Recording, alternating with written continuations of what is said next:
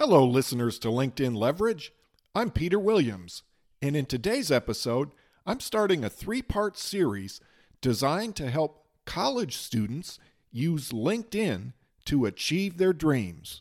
Many college students looking to the future are ambitious to find an internship, a full time opportunity following graduation, or maybe even a spot in graduate school. And LinkedIn can play a major role in helping you do that. If you're starting on LinkedIn or have been on for a short while, you'll need a strategy to build your network of connections. The way that LinkedIn works is the only people who are able to find you in search when they go on LinkedIn are people who are in your first level, second level, or third level of connections, or they belong to LinkedIn groups that you belong to. Simple math would tell you it's important to build a larger network than a smaller one. Adding connections adds to the size of your network, and that adds to the number of people who can see your profile when they search for somebody just like you. How do you do that? What's the best strategy to add connections if you're just starting out on LinkedIn and you want to put yourself on the map, so to speak? Here's a few suggestions. One, go on to LinkedIn and actually type in college recruiters into the search bar at the top. Hopefully, you'll get a list of people who are describing themselves as recruiters for businesses, for companies. Most recruiters, spoiler alert, will say yes when you invite them to connect on LinkedIn. So send people a, a polite invitation to connect and start building your network with recruiters. The other advantage of that is recruiters themselves have very large networks. So when you add one recruiter as a first level connection, you may be adding five or 10,000 second level connections at the same time. So you can really grow your network quickly.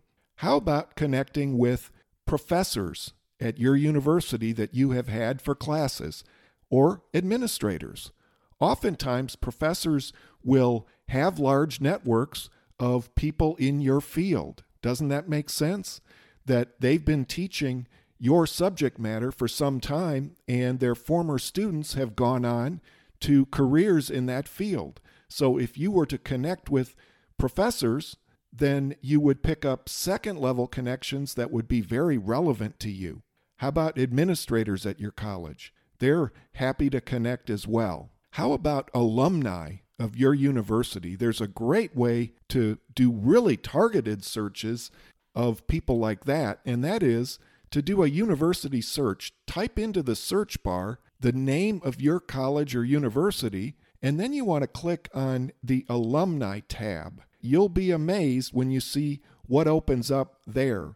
You can get a list of alumni of your university who work in the field you're interested in, who are in specific locations. A lot of people who are alumni of a college end up living in that same town after they graduate, and that can be a great resource for individual networking. But you can find all of those classifications easily. You'll be amazed at what you find, and you can even scroll down below those search results and you can see individual profiles as long as you want to scroll of alumni that sort of fit your search. You can selectively invite those people to connect. Most of the time, alumni are happy to connect with current students.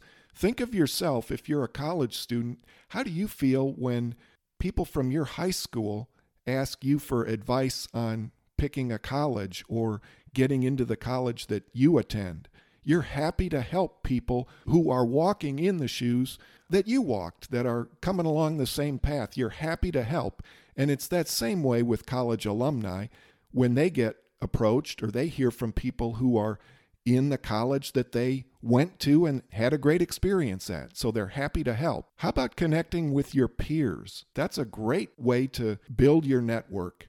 How about friends of your parents? If your parents are on LinkedIn, they have a lot of connections that could be very helpful to you, and they'd be, I'm sure, happy to get an invitation to connect. So there are several suggestions. The next thing that I would do now that you've started to build your network and you've sort of built that initial network to, to get you started is now it's time to start adding people as you meet them. As you meet somebody, uh, say, hey, are you on LinkedIn? Go ahead and send them an invitation. Build your LinkedIn network consistently along the way. That's several suggestions on building that all important network. The next episode is going to give you some specific suggestions on building an attractive profile so that when you do network with people and you invite them to connect and they look at that profile, you'll knock their socks off. If you've listened this far and you've enjoyed what you've heard, why don't you subscribe and maybe even leave a review? It really does help other people to find the podcast. Well, thanks for listening to LinkedIn Leverage, and I'll talk to you again soon.